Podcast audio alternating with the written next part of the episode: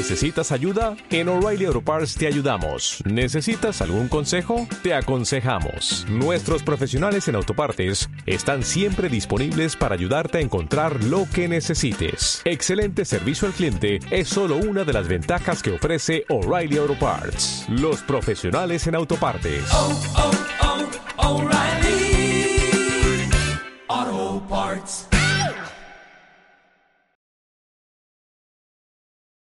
Ella es Cristina, la veneno. Que soy transexual, soy transexual. Prostituta, también. Oye, Mari, ¿de qué este libro que yo no me he enterado? De ciencia ficción, no ves con una marciana. La historia es mía, ¿no? Pues la cuento yo.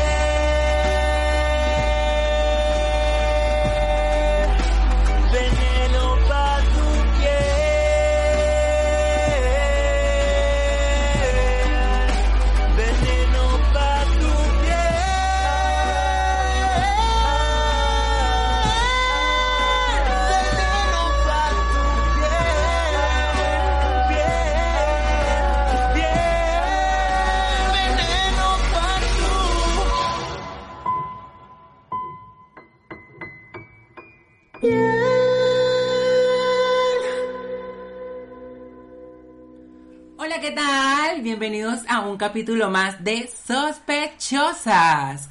Hermane, ¿cómo estás tú? ¿Cómo te ha ido todo este tiempo? Tanto tiempo sin verte. No crean que ha pasado mucho tiempo. Yo estoy muy feliz, Ivana. Estoy muy feliz porque creo que hoy hemos cumplido uno de nuestros propósitos del 2021. Porque veníamos arrastrando varias ideas y hoy les vamos a mostrar tantas cosas que queríamos hablarles. Pero más adelante les explicaremos por qué. Más adelante les explicaremos el por qué, porque antes yo te tengo una pregunta que te acabo de decir, hermane. ¿Qué opinas tú de que la Real Academia Española nos ha quitado el TODES? Bueno, no nos lo ha quitado porque nunca estuvo aprobado, pero lo considera innecesario. ¿Qué opinas tú? ¿Es necesario? ¿No es Sí, necesario? leí un poco acerca del tema y me parece igual, o sea, a- o apoyo la decisión de- que ha tomado la RAE a, través de, de todo esto que se está generando con el lenguaje inclusivo. Yo personalmente eh, siento que me pueden llamar como la persona me vea. Yo no me ofendo si me llaman ella o él. De hecho, tú lo haces. De hecho, yo lo hago. Tú me Yo- tenías confundida, por eso yo utilizaba el todes, porque a veces te tratas de chico, a veces te tratas de chica, no tienes ningún problema con tu alter ego, No, no, no, pero es que ningún yo soy un artista particular. drag. Es, es muy diferente a- en cuanto a ti, por ejemplo. Porque ya no se trata de mi género. mi- yo no, el drag no es un género. Y por tanto, como las personas me quieran llamar, eh, eh, para mí está bien. Pero ahí estás hablando de ti en particular. Pero si se encuentra una persona que no se identifica con ningún género, creo que voy bien. Este tema es un poco complicado. Yo a veces me pierdo en términos y eso que estoy dentro de esta comunidad y, y- y he trabajado o he aportado para fundaciones, tanto como ellas me han aportado a mí. Entonces, si una persona que no, que no se identifica por donde iba con ningún género, está en un grupo y lo llaman entre hola, ¿qué tal todos? Yo creo que hay personas. Yo creo que todo el mundo dice hola, ¿qué tal? Hola, ¿qué tal todos? Ay, ay. Hola, ¿qué tal? es, es que es muy complicado de hablar este tema porque hay muchas personas susceptibles respecto a su género. Sobre todo las que batallan por ser reconocidas como personas normales y, y dentro de un género en específico. Pero yo siento que debemos también tener un poco de como que de parcialidad, como que vamos a tratar de, de, de, no, de no referirse a alguien en un género específico cuando tienes dudas acerca de ello. Pero nosotras vamos a seguir utilizando el todes porque a mí me encanta y ya es tendencia y ya aquí todo el mundo utiliza el todes. Deseamos las felices navidades para todos en el 2020. Exacto. Pero por otra parte, hay noticias positivas. Eso quedó en stand-by. O sea, eso lo están estudiando. El tema es tan complicado. Estoy mostrando mi lápiz de grafito número 5, Mongol. Valga la cuña. Por otra parte, eh, el tema es tan complicado que se quedó como en veremos, como en stand-by, Sí. como imagínate, la misma Real Academia Española lo, lo- lo va a seguir estudiando porque no está descartado del todo, pero tenemos a Escocia, que nos da una noticia positiva. La educación LGBTI es incluida en Escocia, algo que tanto hacía falta en el mundo entero, que tanto hacía y que hace falta, porque Me solamente está en parece- Escocia. Me parece una decisión maravillosa que incluyan en el sistema educativo eh, todo lo que trata sobre la comunidad o el colectivo LGBTI. Me parece genial que las personas puedan aprender y que puedan conocer más de nuestra comunidad y que realmente pertene- pertenezcamos a la historia de nuestra Porque sociedad. hay una historia, JD, hay, hay todo un trasfondo. Hay que conocer personas por que qué. lucharon. El por qué. Exacto. Y a veces, o no, a veces no, desde, porque si no tienes cierta asesoría, en tu infancia te encuentras como desamparada, como que, ¿qué soy? Esto está mal. No es lo mismo que ver una historia. Oye, hubo alguien que luchó eh, a favor de esto. Hay referentes, que es lo No. que estamos buscando y que es lo que vamos a hablar hoy de referente. Exactamente. Y una referente súper espectacular, que yo la amo y que tengo una, una fiebre por ella. ¡Digo! Para todos ustedes, Cristina Ortiz, La Veneno. Hoy Mira, vamos- yo espe- especialmente, Ivana, estoy muy feliz porque queríamos desde hace tiempo hacer este capítulo y yo siento que ha llegado el momento perfecto. Exacto. Vamos a hablar, aquí son conversaciones reales, pero nada perfecta. ¿Qué más realidad que una serie que ha marcado el 2020 y que sigue en tendencia en el 2021, verdad? Catalogada como los, con, lo- con- con la opinión de los críticos como la serie más revolucionaria del 2020 e inclusivamente la mejor. O sea, tiene peso todo este trabajo que se ha hecho durante el 2020. Todas las personas que eh, pertenecieron a este gran proyecto hicieron historia a nivel cinematográfico Me encanta. y audiovisual en España. Vamos a tener comentarios muy personales acerca de lo que sucedió dentro de esta serie y nos vamos a también a trasladar a la vida muy personal de Cristina. Y a la vida muy personal de nosotras, porque es algo que nos identifica en ciertas partes a cada una y estamos dispuestas a desnudarnos. La noche Yo de- ¡Ay, el sujetador! Estamos dispuestas a desnudarnos en el capítulo de hoy, porque no podemos dejar a un lado que pertenecemos al colectivo LGBTI, queremos traer diversos temas para toda clase de personas, pero esto es algo que se encuentra en la palestra y así tú no tengas un familiar que pertenezca al colectivo LGBTI, mira, tienes un compañero de clases, tienes un compañero en el trabajo, en cualquier vecino. parte, exacto. Un hermano que a lo mejor se encuentra en una situación muy vulnerable, que no expresa su sexualidad y por miedo básicamente. Pero aquí les vamos a traer un material importantísimo para la sociedad que les va a servir para que se instruyan más sobre el tema y los invitamos que vayan a la serie. Tienen que verla.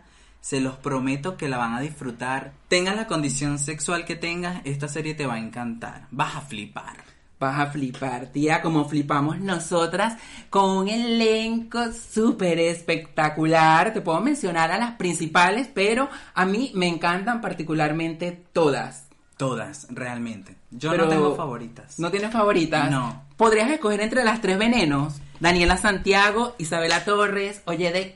Mira, eh, te voy a escoger Yedek, una... disculpa si digo mal tu nombre, me encanta dirigirme a ustedes así, tipo familiarizada, como que se son amigas mías de años. Pueden ser amigas de nosotras, están aquí en el mismo país. no Cari, yo tengo una anécdotita. Yo hice el casting para la veneno. Eso lo vamos a hablar más adelante. que no se te olvida. Por apunta. favor. Ah. Mira, eh, para responder tu pregunta y no saltarme este paso, eh, las tres me parecieron espectaculares, increíbles. Pero la que más me tocó fue la que tuvo el trabajo un poco más difícil, que es representar a la veneno dentro de su intimidad, dentro de sus sentimientos, mostrar a una veneno vulnerable que no se veía en televisión, que no había documentación acerca de ello, porque no habían cámaras en la vida privada de ella. Me parece que Isabel Torres hizo un trabajo magnífico en cuanto a actuación, en cuanto a, a mostrar la parte sensible de esa gran mujer que catapultó la historia de las de, de las trans dentro de España. Me parece que Sí. hay que aplaudir a Isabel Torres porque de Obviamente, también me- a mí me encantó el trabajo de Yede y de Lola Rodríguez, porque estas niñas, eh, algo sumamente complicado, que tú me lo llegues a pedir a mí, que yo te tenga que hacer un papel de chico y remover tantas cosas del pasado y verme reflejada en pantalla así como un chico, wow. Súper difícil. Súper no me lo imagino. complicado. No me lo imagino, pero no te debe ser- imaginas a, a, a mí haciendo...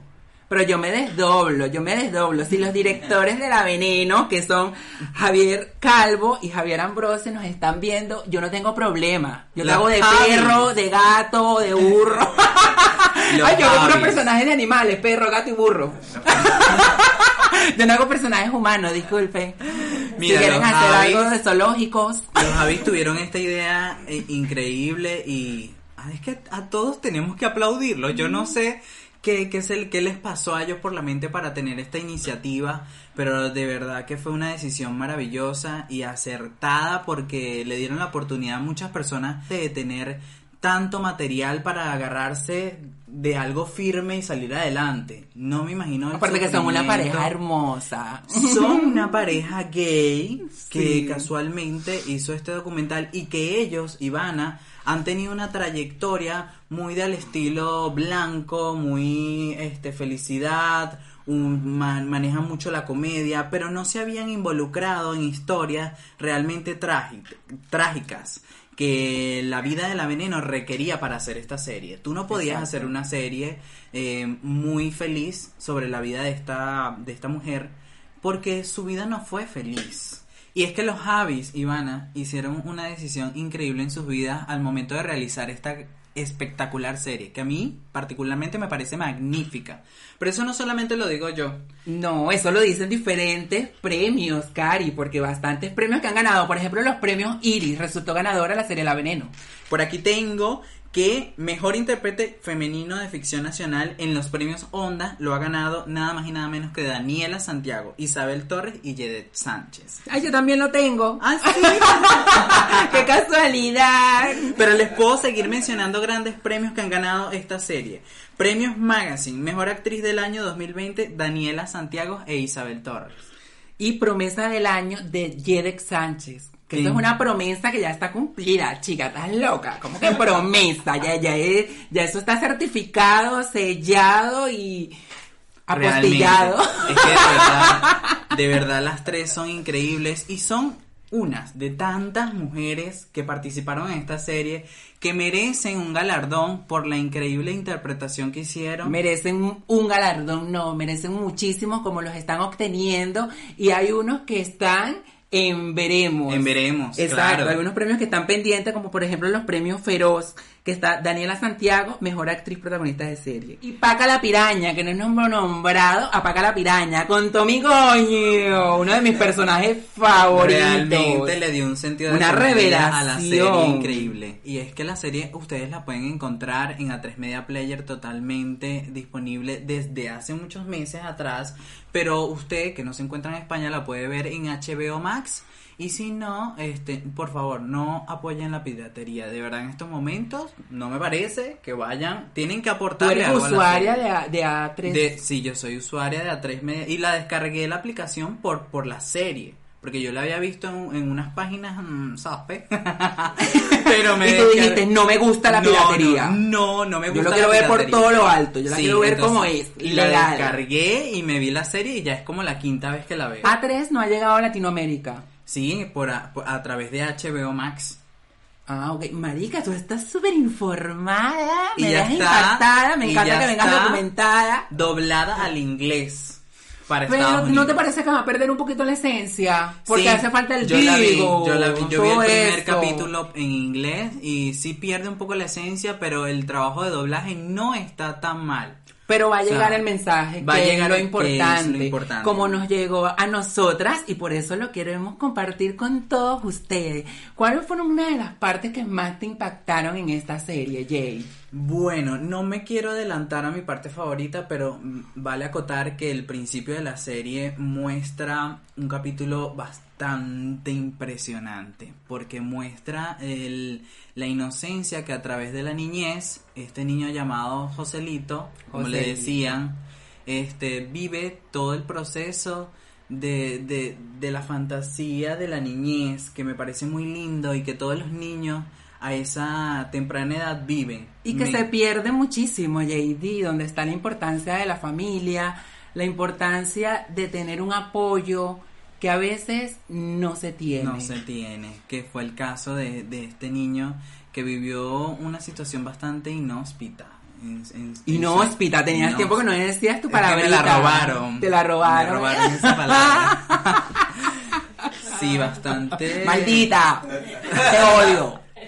No porque le hayas robado la palabra a mi amiga, porque tú sabes quién Sino eres. porque se la pasa robándole a todo el mundo el contenido. Pero bueno, no pasa nada. No pasa nada. Eh, me parece que esta parte es crucial de verla y, y de, de- de tener toda la concentración en este primer capítulo porque da énfasis en un inicio de lo que es la vida de la veneno y de la vida de muchas personas que pasan por esto. Cualquier persona se puede identificar con eso, no solamente siendo gay, sino sufriendo cualquier tipo de bullying, JD. Porque tú sabes lo que es vivir una infancia, no sé si tú lo sabes, vivir una infancia como por ejemplo yo la viví y yo me identifico muchísimo con esta parte, no sé si tú, donde estar pendiente tú de tener que jugar, de cumplir tal vez con las tareas, no. Yo también tenía que estar pendiente de rezar todas las noches por simplemente pasar desapercibida, por simplemente no recibir una burla al día siguiente y tener un miedo de caminar cinco metros, porque de aquí a allá ya se burlaban de mí, Esa- o de aquí a allá ya me podían llegar a los golpes. A ese punto quería llegar, recibir ofensas de niños que tú no entiendes. Me encanta como la serie explica metáforas que el niño recibe de pequeño y que él trata como que de sobrellevar la situación a su corta edad, pero es muy difícil que un niño que no entiende el peso de la palabra maricón lo empieza como a, a recibir de terceras personas y cuando se da cuenta que es ofensivo, se, se, se, se lanza a un mundo totalmente oscuro que le afecta muchísimo. Entonces, por ejemplo, no quiero hacer spoiler de la serie, pero hay, hay, hay un momento muy particular que me encanta que el niño como que toma la decisión. Es que de igual no vas a hacer spoiler porque Ya la serie está. y ya la historia la conocemos. Exactamente. Ya yo conocía la veneno antes de ver la serie, ya yo conocía mucho de ella. Y esto es un tema que, que se vive en el día a día, que hay muchos niños actualmente, ahorita, rezando, como yo recé en una época de mi vida, para que mañana no se metan con ellos. Me llegan mucho tus palabras, Ivana, porque no me puedo poner en los zapatos que, que tú tienes. Porque es muy Porque soy difícil. 40 y tú eres como 36. aparte, aparte, porque es muy difícil entender la situación de una persona que, que no se siente feliz con lo que el mundo le obliga a hacer. Exacto. Y te sientes perdida. Perdida, te sientes perdida, JD. Porque para nadie es un secreto que la veneno era una trans semi-analfabeta. Y está la opción, está la opción de abandonarlo todo, porque ¿cómo me concentro yo estudiando con 30 niños señalándome, colocándome sobrenombres, lo que aquí son motes o un alias, de cualquier burla y vivir con ello? Vivir con ello como si fuera algo normal. No. Hoy salgo a la calle y hoy todo el mundo se mete conmigo porque soy la burla, porque... Eso te genera traumas a través de tu vida, atra- hasta el final de tus días. Herma, y me genera muchísimos traumas, tanto que si yo tendría cómo pagar para saltarme de la niñez hasta ya mi, mi, etapa adulta, lo podría hacer. Porque es lo peor del mundo. Es hasta la oportunidad de que no me hubieses conocido. Es pensar en el suicidio.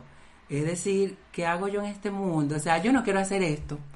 Yo no quiero que mi familia me, me regañe, me reprenda por ser como soy. O sea, yo no quiero ser así. Yo no quiero salir a la calle y, y que todo el mundo se burle de mí.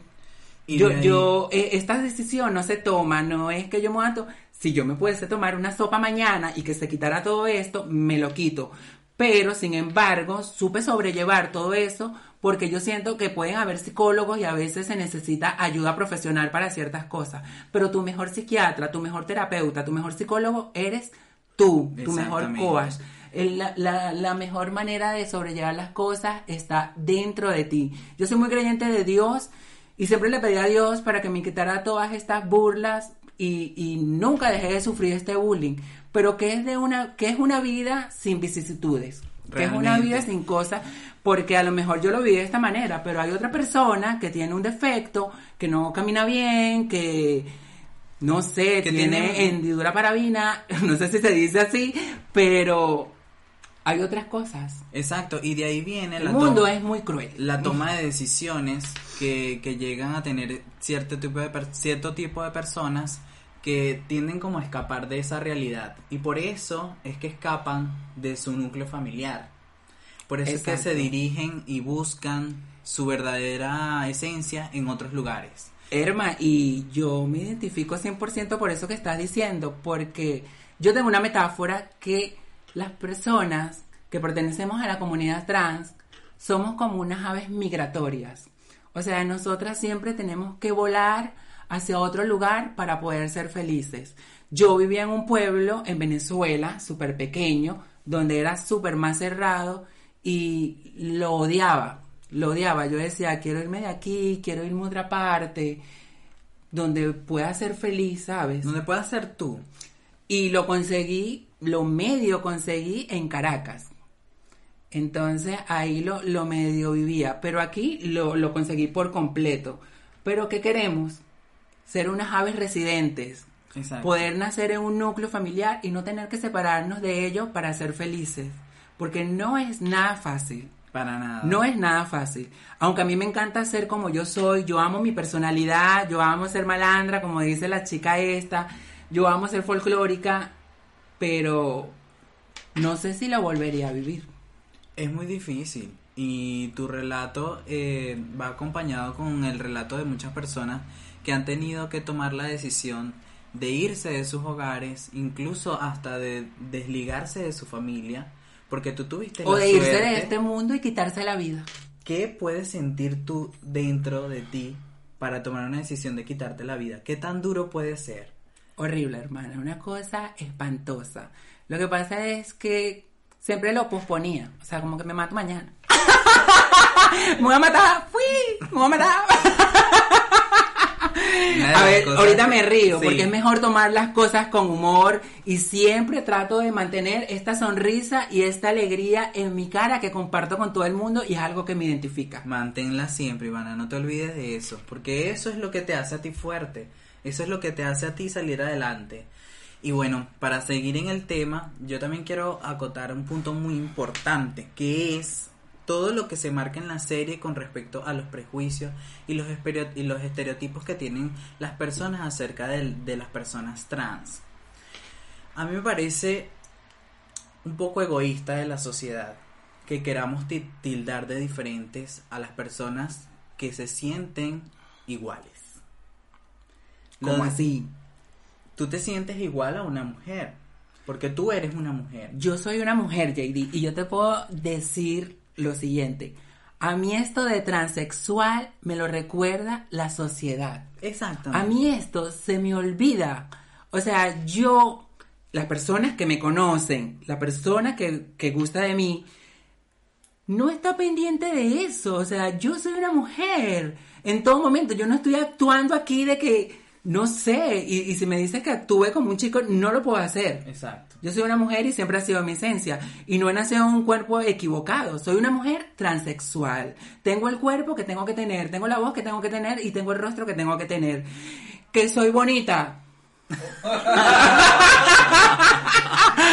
sí, pero no, ah, te ríes, pero ahí voy a un tema. Que a las transexuales se nos exigen ciertas cosas. Tienes que ser guapa, Tienes que tener las, los senos. Tienes que hacerte las megastetas, tienes que hormonizarte, tienes que tener un cuerpazo, tienes que tener la voz así como la mía, tipo suavecita. Y no, JD, No. no. Si a mí te me apareces tú y me dices, Ivana, yo soy mujer, yo te lo voy a respetar y te voy a tratar como tú quieres que te trate. Si tú me dices, Ivana, yo soy un perro, yo O sea, yo respeto sacaría. Yo no sé si esto es por lo que yo he vivido, pero yo siento que esto es el deber ser. Respetar lo que cada persona es. Tú tampoco puedes obligar a nadie a verte como tú te sientes. Porque no sabes lo que tú estás viviendo muy dentro de ti. Y la ignorancia de las personas tampoco puedes juzgarla. Y ahí cae la transfobia, en la ignorancia. Yo a veces permito que ciertas personas cometan actos transfóbicos. Tú has estado presente. Yo siento que lo explico de la mejor manera, pero yo siempre no soy tan alegre. A veces digo las cosas un poco fuerte. Porque hay personas que vienen y me dicen como una manera de transfobia. Pero Ivana parece una chica, o sea, 100% chica. Yo no dudaría. Yo tengo un amigo que es súper amigo mío, me dice, Marica, cuando yo te conocí, yo pensé que tú eras una mujer. Y yo le digo, ajá, ¿y, y qué soy Y yo? que- ajá, ¿y qué ahora? ¿Qué eres ahora? Un transformer. ¿Qué soy yo? No, Yo soy una mujer. transexual. transexual. Y existe la mujer cisgénero. Son cosas que si la gente se va aprendiendo, deja de hacerle daño a la demás. Y deja de existir ambos términos. Ne- Es necesario llegar a una época en donde a una mujer trans no se le tenga que decir el adjetivo trans. ¿Me entiendes? Me encantaría que llegue esa época lo más pronto posible para eliminar tantos prejuicios que existen en la actualidad. Hermana, y por eso es que estamos aquí hablando de la veneno la noche de hoy, o el día, o la mañana. Yo no sé a qué hora nos están viendo, pero bueno, hoy. hoy para ustedes. Por eso, porque fue un gran referente. No sé si positivo, negativo, cada quien tiene su concepto, pero ella dio la cara ante las pantallas en los años 90 en la televisión. Yo siento que es un referente positivo y te voy a decir por qué. Me parece que también puede ser categórico.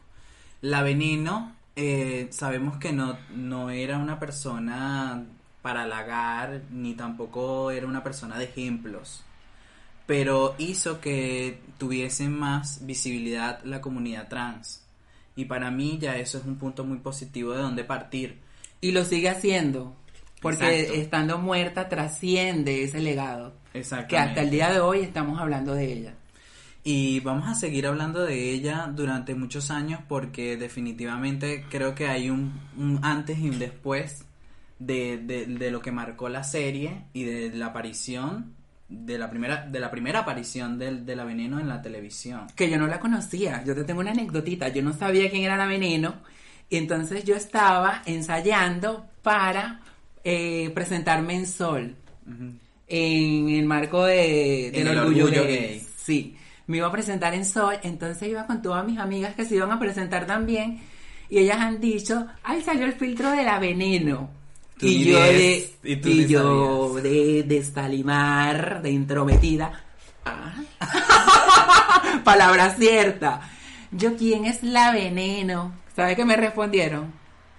Ah, sí, es verdad que ella es venezolana. Wow. o sea, ni después me dijeron como que ella murió hace unos tantos años, fue como, como una pionera en todo lo que es el movimiento. Y sin embargo, la veneno era conocida no solamente en España, en su época, cuando ella estaba viva, ella era conocida en otras partes, incluso ella tenía fans en Colombia, en Brasil, en México. Alejandra Bow, que es una trans que ha estado en la televisión de México por muchos años, era su amiga íntima. Pero lo que me impactó, Ivana, volviendo a la serie, fue como ellos incluyeron el mensaje positivo de la comunidad trans. La serie nos vendió unas, unos grupos grandes de trans compartiendo en familia, comiendo una paella, divirtiéndose, teniendo ese calor de hogar, lo que la televisión nunca nos había mostrado de las trans. Exacto. Porque las trans nos las vendían que eran prostitutas. ¿Qué opinas tú de eso, Ivana? Nos las vendían, no, nos siguen vendiendo, hermana. ¿Cuántas personas no piensan que yo ejerzo la prostitución? Muchas. No es que yo esté en contra de la prostitución, simplemente que no la ejerzo. Y que el mundo y cómo va la exclusión obliga a cierto grupo a realizar eso. ¿Qué opinas tú que el 80% de la comunidad trans se encuentra en el paro y no cotiza actualmente? ¿A qué más se va a dedicar a ella? ¿A, a qué más? ¿De qué más? Se van a dedicar esas personas. Si la sociedad misma las obliga a tener que recurrir Que me provoca como- me provoca yo como sé, batuquear. yo sé lo que está yo sé lo que está- sé lo difícil que, para- que es para ti hablar de este tema porque son muchos sentimientos Y viste que me lo tomo con humor. Exacto, tú te lo tomas de la mejor manera y te aplaudo por ello. Pero es de, de verdad muy denigrante. Y ver- existe una inclusión hipócrita, JD. En el mes del orgullo gay, ¿cuántas banderas de la comunidad trans y de la comunidad gay tú no ves en una tienda? Te tengo esta pregunta. muchísimas. ¿Y cuántas trans tú ves trabajando en una tienda? Muy pocas. Creo que ninguna. Es Exacto. más, en mi transcurso, Pensé que decir mi transición. en mi transcurso Yo te por España, ¿viste? solamente he visto una chica trans eh, laborando en una empresa seria, en una empresa Reconocida. reconocida. Eh, no he visto en, en tiendas y me perdonan de verdad si, si existen, pero yo sí casualmente- existen, pero muy pocas. O Muy sea, tú has visto debería una. ser un común, debería Tú ser has un visto común. una y todas deberíamos tener empleo. La comunidad trans nada más somos el 0,6% de la población. Imagínate. O sea, no es nada lo Te que tienen pasó. que incluir. Te paso. Me pasó, me pasó con una marca súper reconocida que me llevó a trabajar a una empresa súper reconocida, valga la redundancia, y ellos lo hacían como eh, una labor. Una labor. Este, vamos a darle la oportunidad a las trans. ¿Qué estará pasando? Escóndete. No vinieron a buscar para andar hablando.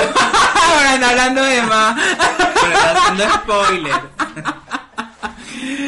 Era como, como una labor, como un pañito de agua. Este, mira, vamos, vamos a ayudarle aquí un rato. Un, Te alegró un muchísimo parapeto. Me alegró muchísimo, Yo Cari. te vi súper Pero me das empleo unos meses y luego cumpliste con tu labor, hiciste video, todo el mundo te vio, saliste en los periódicos y luego, ah, ya utilizamos a las trans, mira, ya dale a la, a la, a la puta calle. Que me parece un poco Molesto. Denigrante y un poco bochornoso el hecho de que ellos utilicen a las personas trans para simular que apoyan. Que hacen una labor altruista, que Y no hacen lo una hacen labor realmente. social. No lo ha- incluso para evadir. No lo hacen, no lo hacen para nada. Esta serie lo hizo. Todos los personajes trans fueron realizados por mujeres trans y cómo demostraron todas que son excelentes actrices, comprometidas, cumplieron con su trabajo. Ahí tú no ves un mal papel. No, realmente O sea, en mi poca experiencia que tengo en actuación, me parece que todas se merecen un Oscar. decir, yo, yo, yo acepto en este, en este momento que yo tuve un poco de, como que de incertidumbre al ver la serie, porque yo decía, eh, ¿cómo van a perso- personas cis interpretar papeles de trans? Es un poco complicado porque ya tenemos un referente en la televisión, no voy a nombrar el personaje, pero hay un, un- personaje muy icónico en la televisión española que sale diario, que hace el papel de una trans, eh, que son vecinos, pero ahí ya lo dije todo, y de verdad que le hace burla. Y no a solo la ahí, comunidad. JD, en todas partes. Porque no es algo que nos identifica. No, No nos dignifica como nos dignifica esta serie. Yo me siento mal de ver que muestren en pantalla a un hombre que hace la burla con una peluca que no es ser trans. Eso es ser transvesti. Tú Eso no tienes transvesti. problema en que yo te llame transvesti, ¿sí Para o no? nada, eso es lo que Porque soy. tú eres transvesti, tú eres una drag queen, tú eres una transformista. Verga, Sí. parece que te estuviera diciendo cosas malas, pero no, son los es términos. que ese es el término. Y no real. te sientes mal por eso, pero tú a mí no me puedes llamar transvesti, tú a mí no me puedes llamar transformista, que, ah, la que lleva la peluca, que no sé qué más. No, que pueda haber una trans que use peluca, no hay ningún problema. Pero es un tema bastante delicado y que nos han llevado a la burla y yo no me identifico y no estoy feliz. Yo estoy feliz con esta serie de ver estos papeles tan espectaculares, así como también lo vimos en la serie Pose. Wow, qué serie, de verdad. Que deberíamos hacer también. Es un referente en América. Sí, en América.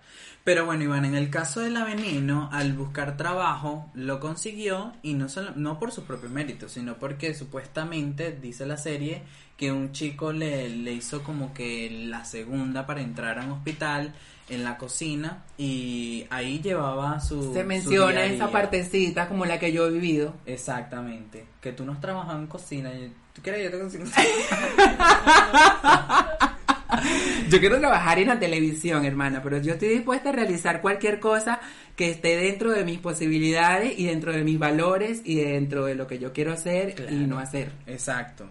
Y bueno, el- la veneno, según la serie, eh, al, al ver que tenía rechazo dentro del hospital donde ella trabajaba, porque los pacientes se sentían un poco confusos con su aspecto, porque en ese momento ella estaba haciendo su transición, el director del hospital la llama a capítulo y le dice, mira, no, no, no me parece que tú estés acorde a este trabajo, búscate algo más acorde a ti, y la echó. Ella se ve muy frustrada, busca a su familia, su familia la rechaza nuevamente y tuvo que buscar ayuda en el único lugar en donde te brindan una mano. Me parece un poco En la calle, la En calle, la la calle siempre está abierta. en la calle. Yo he tenido, yo he tenido la oportunidad de, de, de estar en la calle o, o he tenido esa opción, pero no la he elegido y no me he visto forzada porque a veces te ves forzada. Porque si estás sola, lo que te estoy diciendo de las aves migratorias, si estás sola en un, en un país, ni siquiera en una ciudad, en un país que no es el tuyo, que nadie te conoce. tienes que sobrevivir.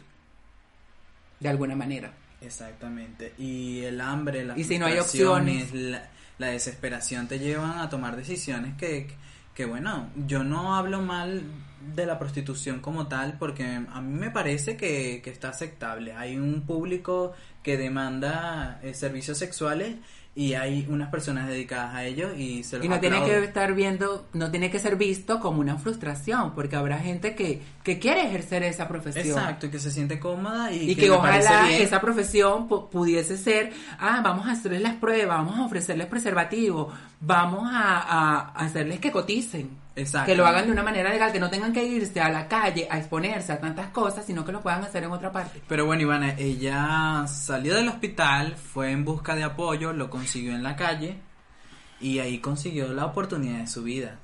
La calle te ofrece muchas cosas. A ella tuvo el toque de suerte. La calle te puede ofrecer la muerte. Yo tengo una amiga que eh, se fue a las calles y duró dos semanas. ¿No te acuerdas te acuerdas de la Danixito? Ay, sí. Se fue a las calles de Caracas y duró dos semanas. Increíble a las dos artista. semanas le dispararon en la cabeza y murió porque la gente es así. La gente es así. Vamos a salir hoy a joderle la vida a alguien. Y si te toca, te toca.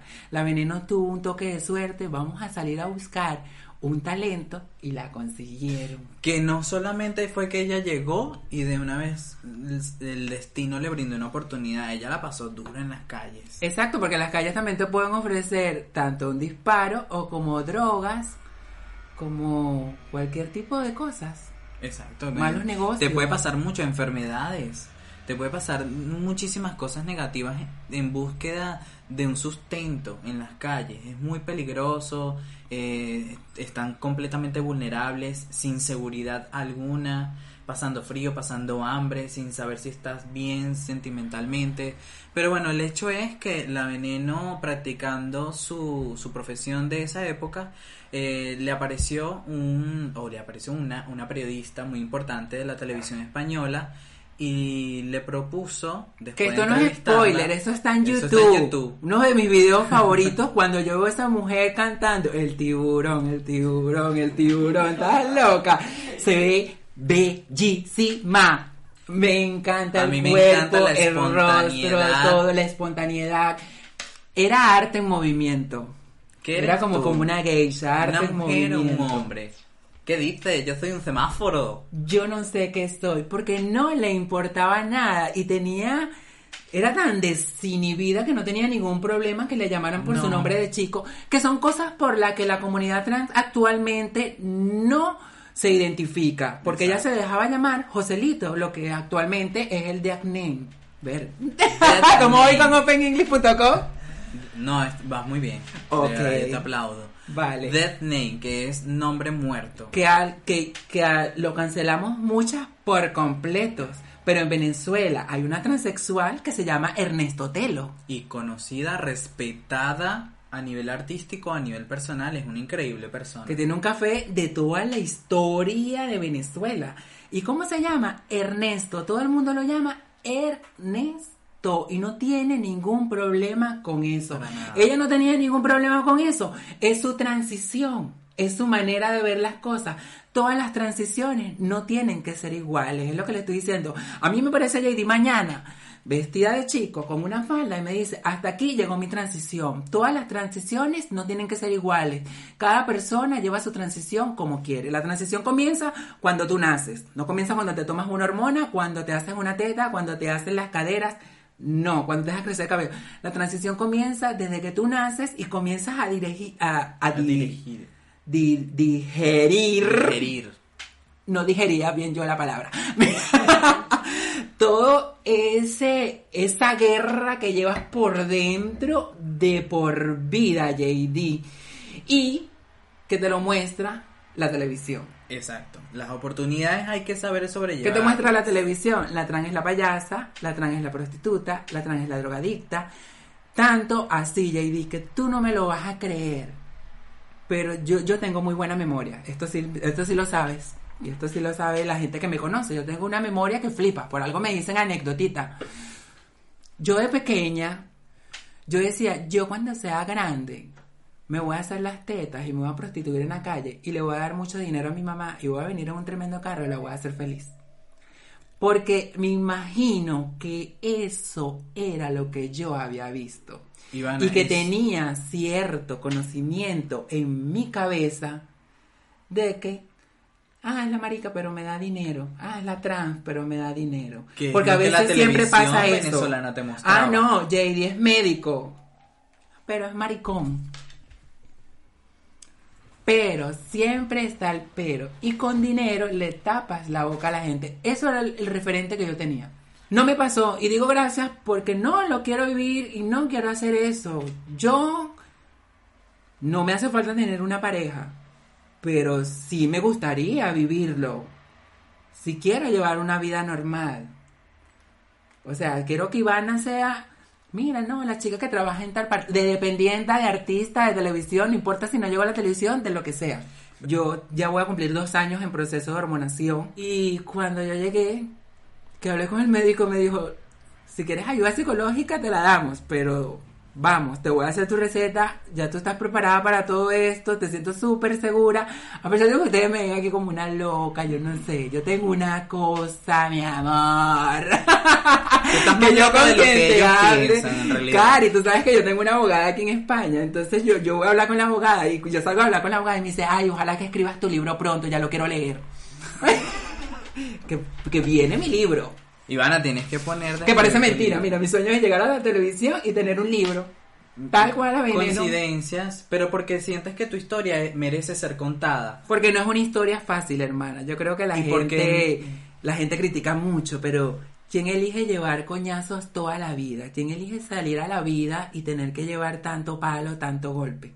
Por eso te digo, eres ejemplo para muchas personas que se sienten muy inestables en este momento y, y necesitas contarlo. Yo aplaudo muchísimo que de verdad quieras inculcar lo que te pasó en la vida y generar valores, generar herramientas para personas que se sienten muy vulnerables. Pero Influenciar desde cierto punto de vista, porque no tenemos miles de seguidores, pero a alguien le llegan nuestros mensajes. Y para ser un influencer, no hace falta que, que tengas mil. Con una persona que le llegue este mensaje, ya yo me voy a sentir feliz. Ivana, pero yo siento que también hay que darle un poco de, de tiempo a las personas que son ignorantes al tema. Porque ellas también son víctimas. Tú fuiste ignorante del tema y a eso conmigo. iba. Me encanta que hayas llegado a ese punto porque a eso iba. Yo en algún momento me sentí dudas acerca de la transición de Ivana porque no fue algo que ella me comentó. Era algo que se veía, que todo el mundo veía, pero que yo me negaba a aceptar. Porque yo me hice muy cercano de la persona que conocí en el 2011. Y yo sentía como que un sentido de pertenencia en cuanto a ti. Yo creo que sentías una desconfianza por la edad. Y yo te voy a decir algo. Era, era, era, como quien dice, era una manera de, de, de frenarte y estaba muy mal porque era visto desde la ignorancia que había en mí. Yo no, yo no sabía ni tenía amigos trans, ni había conocido una persona trans en mi vida y de y todo el mundo te veía como una chica, a pesar de que Todo el mundo me veía como una Todo, chica. Y yo no sé si tú te acuerdas que yo tenía muchos arranques tipo Britney radicales. Yo era súper radical. Yo, como en Venezuela la situación estaba tan crítica, me hormonaba yo sola por mi propia cuenta. ¿Te acuerdas que yo me compraba cajas y cajas de pastillas y me dolían demasiado los senos y yo te decía, a mí no me podían tropezar en el metro porque acuérdate que yo daba un grito que no lo pasabas a creer Exacto. que tú me veías como decidida. Y al día siguiente me rapaba. De hecho, me escribió una de mis mejores amigas, Ginger McGaffney, te amo, una de las mejores drag queens de Venezuela, que nacimos el mismo día, no sabemos bailar y somos borrachas. Parece Sí. mentira. Parece mentira, pero es así. Me dice, hermana, yo no siento que tú hayas tenido una transición. Tú siempre has sido Ivana. Todo el mundo, toda la vida te ha tratado de Ivana. Tú eres la única que me llamabas por mi name. Hasta, hasta el año pasado te llamé. Hasta en mi transición que yo te decía como que, ajá, mi amor. Y yo sé lo que sentías. Y de verdad me parece un poco del punto de, del punto de vista de mi ignorancia aceptar la culpa de no apoyarte. Yo te agradezco por perdonar esa etapa en donde no sentiste el apoyo de mi parte y que lo necesitabas a gritos. No solamente de mí, sino de todos de todas las personas que te rodeaban. Hay personas que sin conocerte te dieron la mano, te brindaron un apoyo, te dijeron sí, vamos a esto, pero yo veía muy muy complicado el tema porque yo conocí No. fue a, a otra persona y el chip hay que cambiarlo, señores. No podemos vivir en el mundo de la ignorancia. Hay que aceptar que hay personas que se sienten frustradas y que personas como yo, que en ese momento las detuvimos. Hay que dejar que los amigos Y no tengo nada te que- demuestren tus sentimientos y, y seguir aunado a, a- ese, a ese valor tan importante de la amistad. No es solamente compartir tu esencia, me pareció un gesto súper egoísta de mi parte no dejarte iniciar tu transición. Me alegra No, que no la hayas iniciado.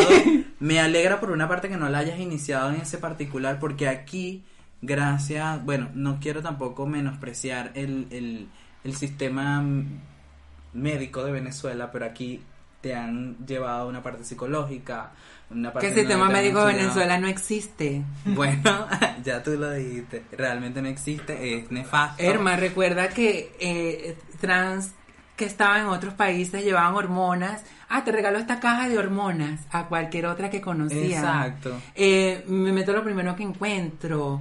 Y Súper peligroso. me pude haber inyectado biopolímeros y pagado luego mis consecuencias o inyectado X cosa que me hiciese daño en mi cuerpo. Y creo que afronté mi transición en el momento perfecto. Y cada quien hace las cosas en el momento perfecto. Y no importa la edad, señores.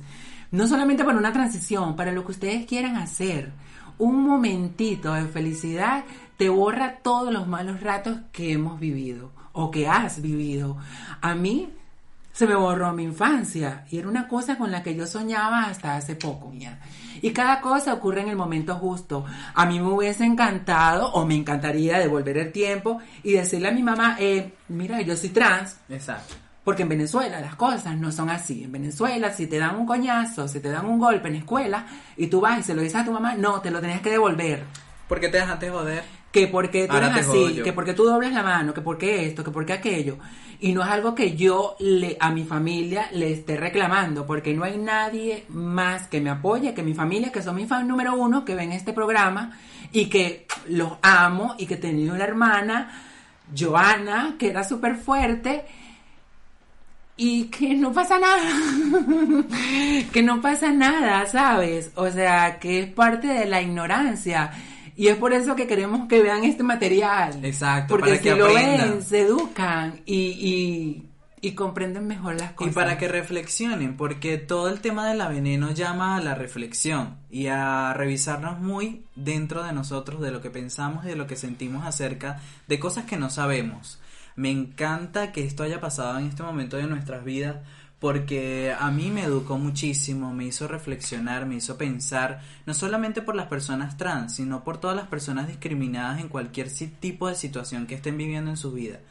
Y honor a quienes de verdad viven a diario con este tipo de frustraciones. De verdad que yo me quito el sombrero porque no imagino el dolor, el sufrimiento y las frustraciones que tienen este tipo de personas. Pero bueno, la serie de La Veneno magnifica todo lo que estamos tratando de lograr en cuanto al respeto y a la inclusión de las personas trans. Y no solamente eso, Ivana. A mí me parece que España en general está logrando un momento muy importante para la comunidad LGBTI, también con el drag race, con la inclusión de personas gay en la televisión. Siento que están siendo muy inclusivos. No sé Se están dando pasos pequeños, pero que para toda la comunidad son gigantes. Y Como dice yo- una, una frase en Aveneno, eh, ella caminó para que nosotras pudiésemos correr. Exactamente. Qué, qué bonita, qué bonita frase. Pero la, la, la serie de La Veneno ha sido también eh, un momento para sentirnos orgullosos también de lo que somos. Eh, a mí me encanta como la serie fue súper fantasiosa.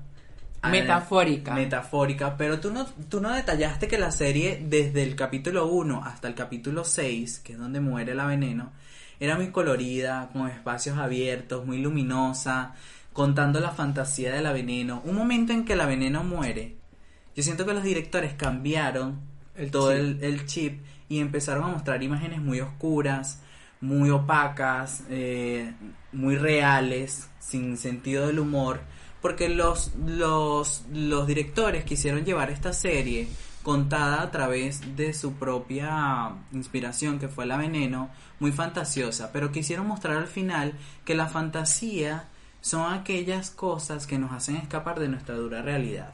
Lo dije hace poco en un proyecto y me parece increíble esa frase porque no está mal vivir en una fantasía.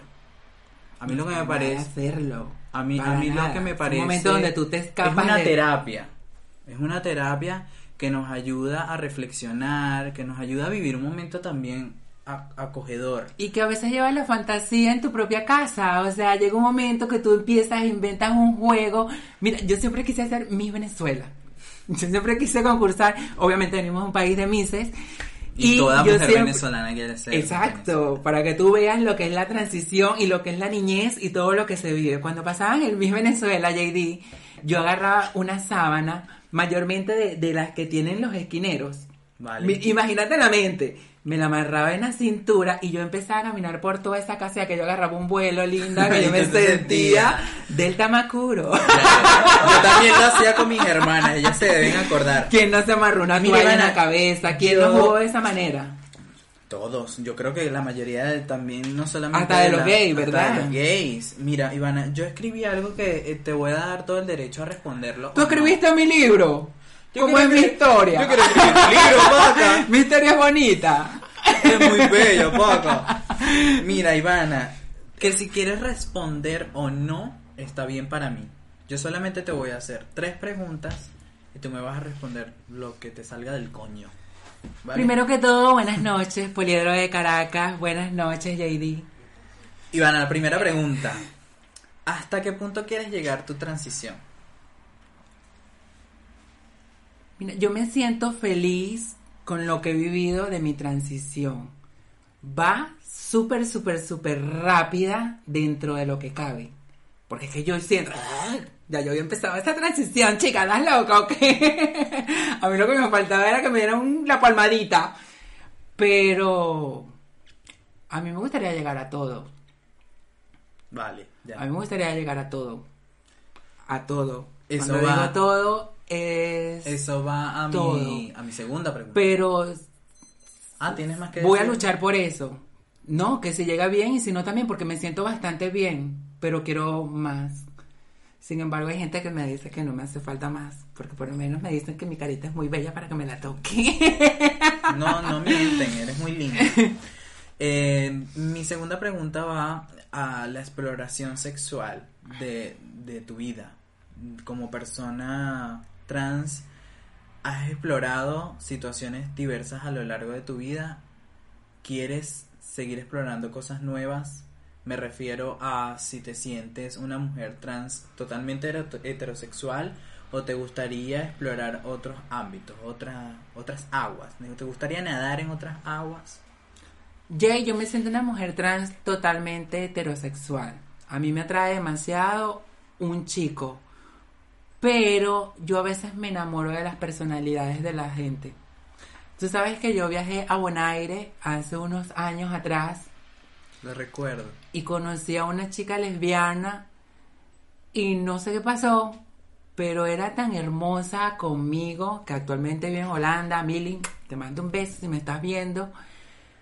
Y no sé si estaba confundida, pero amaba su manera de ser. Te trataba muy bien. Una vez yo iba pasando por la calle y se bajó de su coche corriendo, había una fila, una cola enorme de coches, se bajó descalza para solamente abrazarme. No llegó a pasar nada. Y también tuve una cita con un chico transexual. A Un chico tomarme trans. un, un chico Wow. trans. Nos fuimos a tomar una Coca-Cola, un chico muy, muy, muy, muy, muy guapo. Y yo siento que cuando te enamoras de la esencia de una persona, el sexo queda en un segundo plano. Si lo amas, ya tú te la ingeniarás. Si está en, si- no importa si es trans o mujer, si está en silla de ruedas, si es impotente, si tiene algún problema, de alguna manera te la solucionarás. Es mi manera de pensar. Hay gente que opina que el sexo es todo. Para mí eh, no lo es todo. Para mí valen muchísimas cosas. Un abrazo, un amapuche, una palabra, una caricia Una palmadita. y una palmadita. Y mi última pregunta, pero más, ya para salir de, de lo serio. Eh, cuéntame cómo es eso que tú ibas a estar en la veneno, chica. ¡Cari, con No mi entiendo. coño!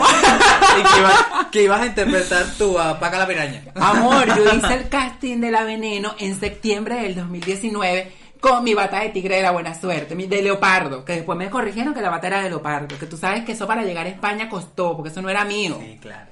Me lo prestaban y yo amaba una bata con un escote por aquí, tipo short, volada. Y dije, no, esta la, me voy a poner la de la suerte. Esta me la puse la última vez que estuve en Venezuela y me la puse para el casting de La Veneno. Me la puse el 31 de diciembre del 2020. Mala suerte. 31 de diciembre del 2020, mira todo lo que vi. Del 2019, perdón. 2019. Y vino el 2020 con, con todo aquello. En fin. Hice mi casting normal, eché mi cuento, todo lo que tenía que hacer, me fue arregladísima y me llamaron. Febrero del 2020. Nah. No, Ivana, que quedaste seleccionada para una escena de la veneno, pero la tenemos que estudiar. Me llamaron para ver si mis papeles estaban en reglas. Perdona, tú a eso no sabías el fenómeno que iba a ser la veneno. No, yo pensaba que era una película. Una película normal. Yo no sabía que era una serie, yo pensaba que era una película. Que quedaste seleccionada y me describieron la escena.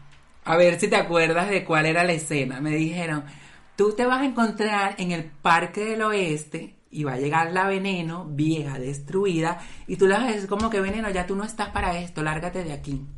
Esa escena está, Está, en la película. está. Obviamente la malandra con este acento venezolano más criolla que una arepa, ¿para dónde voy yo? Hostia, veneno, que te largues, que te vayas a tomar por culo. Cuando vieron que estamos hablando, ¿para dónde va ella? y estoy esperando la segunda llamada. Chicos, estoy dispuesta a aprender el acento. pero ya tienes un material tuyo Estoy que sabes dispuesta a aprender el acento. Que sabes tú si te llaman para otra cosa. material nuestro que sabemos nosotras. Ah, mi amor, dame diferentes perfiles. Sorprendida. ¿Tienes más preguntas? No, no, no, no, ya no te quiero hacer más preguntas porque siento que estoy invadiendo, estoy invadiendo, invadiendo tu privacidad. Obvio, desde que empezó el primer programa, linda, estamos aquí amorochadas, Mira, para mesa. finalizar, este, vamos a dejar este algo rapidito sobre la veneno y, y ya, y ya terminamos con el tema. Con respecto a estas tres chicas que interpretaron a la veneno en sus diferentes etapas de la vida, ustedes ojalá que puedan ver esto, pero ustedes no saben lo que han causado en mí Esto es un tan- manjar. tanta inspiración de querer hacer cosas, de querer seguir creando, porque me llenaron tanto de ilusión al verlas allí interpretando a la veneno. Son magníficas, tienen un talento indiscutible. Las he investigado, las hemos investigado. Las amamos. Son increíbles, son increíbles. Las no admiro. Sí, de verdad. Y bueno, este, bueno, ya vamos a enviar saludos a las personas que han estado desde el primer capítulo con nosotras y que sabemos que nos apoyan desde muy dentro de sus corazones. Hoy vamos a resumir esto un poco. Solamente le vamos a mandar saludos a Orianis Ori, que es una niña espectacular. Ori, cumple con tus sueños. Espero que hayas entendido el programa de hoy. Yo no sé si estás muy pequeña para ver la serie, pero bueno, bajo la supervisión de tus padres. Y yo quiero enviarle un saludo muy especial que tiene que ver relacionado a la veneno, porque gracias a ti pude ver la serie porque insististe en que la viera y yo no tenía ni siquiera ilusión ni interés en verla. Alejandro Gómez, conocido mayormente como Mardito Mardito, gracias por mostrarme esta obra de arte. Sí. Gracias a ti me siento inspirada, así que bueno, sigue Y yo te doy las gracias a ti, hermana, porque yo tenía, yo tengo como dos años sin ver la televisión. Sí, Acuérdate que yo no veo la televisión. Yo solamente redes sociales, algunos videos, YouTube, pero yo no veo televisión, yo no veo series, yo no veo películas, yo no veo absolutamente nada. JD me insistió tanto y me pegué con esto que es la fiebre de la veneno, porque todo el mundo que la ve se queda con todo eso de Tommy coño, digo. Veneno Pero quién eres tú, piazo de puta. O sea, es como una fiebre que te da. Y este capítulo vamos a resumir los saludos para finalizar y dedicárselos a nuestra familia. Le mando un beso enorme a mi familia en Venezuela, en Cumare del Tuy, que están viviendo esta transición conmigo y que me apoyan tanto, que los amo y que entiendo cada cosa que ha pasado en la vida. Las cosas pasan porque tienen que pasar y yo me siento sumamente feliz, orgullosa de la familia que tengo y no siempre se tiene el conocimiento necesario, no siempre se tienen las herramientas. Y I como love. tú lo dijiste ah, en el principio del capítulo, yo también quiero enviarle saludos a mi fan número uno, que se ha determinado así ella misma, por sí propia, como mi fan número uno. Es mi querida Sí madre, que un ser espectacular, que yo sé que en cualquier momento la voy a traer a este programa para que la conozcan. El universo va a conspirar a mi favor y a toda mi familia, a todos mis hermanos. Los amo, los adoro. Me impresionó muchísimo que mi hermano me comentó el capítulo anterior. Gracias, Jesús. De aquí, de aquí te mando un abrazo inmenso y, y a todos ustedes por Te estar allí. ¿Por qué? ¿Por qué? No voy a decir por qué, pero gracias a nuestra familia por hacer- a- a- apoyarnos, por apoyarnos, Sí, por por, estar vi- aquí. por poder nosotras tener esta sonrisota y decir que vivimos el apoyo y aquel empujoncito de nuestra familia, que no todo el mundo lo tiene, pero nosotras sí y lo agradecemos y lo celebramos. En el capítulo de hoy te decimos que dejes tus comentarios. Si viste la veneno, eh, eh, coméntanos qué te pareció. Danos tus comentarios. tu parte favorita, cuál es el personaje que más te gusta, qué te pareció lo que dijimos la noche de hoy, ¿estás en Comenta. desacuerdo conmigo? ¿Te parece que Ivana está loca? Coméntalo también. Salvatore nos ha parecido, por favor. ¡El príncipe! Esta parte no la vayas a editar. Saludos al príncipe Mickey, te amo. Mentira, te quiero. Lalo. Activen las notificaciones y nos Cuando vamos. ya va, ya va, cuando ustedes activen las notificaciones, a ustedes les va a aparecer en sus notificaciones del móvil cuando se estrene el capítulo. Entren al chat, el estreno es muy importante, ahí sí compartimos comentarios todos al mismo tiempo, nos divertimos, nos reímos y vamos comentando todo el episodio. Y por último, comparte, por favor, es lo más importante. Comparte este contenido, así no sea profesional, así eh, está hecho con todo el alma, con todo el amor que tenemos Ivana. Con todo tu coño. Con todo mi Y claro que es profesional. Y con esta nos despedimos. Deja de estar suplicando tanto. Que lo vea el que le dé la gana. Chao. Esto fue Sospechosas. Llevo tres años sin ver a mis padres, ¿entiendes? Solamente he visto a mi hermana, la mayor, porque vino a Madrid en Navidad a verme. Cuando me vio se quedó alucinando. Mi padre y mi hermano lo aceptan. La que no lo acepta es mi madre. Yo no sé por qué.